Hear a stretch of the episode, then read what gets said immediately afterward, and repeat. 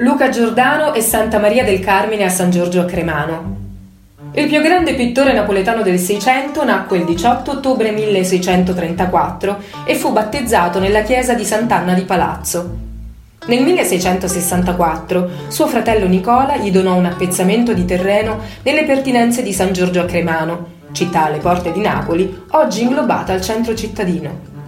A questo il pittore aggiunse nel 1669 un altro terreno con casa, cantina e attrezzature vinicole.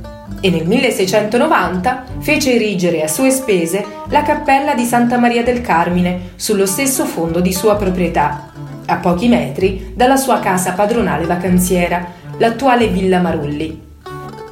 Le sempre più numerose commissioni lo indussero ad avvalersi di un'affollata bottega, mentre lui continuava a rinnovare la sua produzione artistica o con forti contrasti chiaroscurali, dai toni bruciati o caliginosi, come nelle tele alla chiesa di Santa Maria Egiziaca a Forcella, nella chiesa dei Girolamini, nella chiesa di Santa Maria Donna Regina Nuova.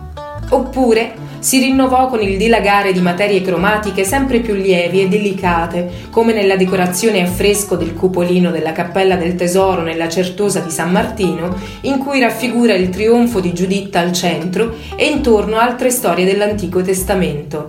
Nel 1705 Giordano morì a Napoli. È sepolto nella chiesa di Santa Brigida.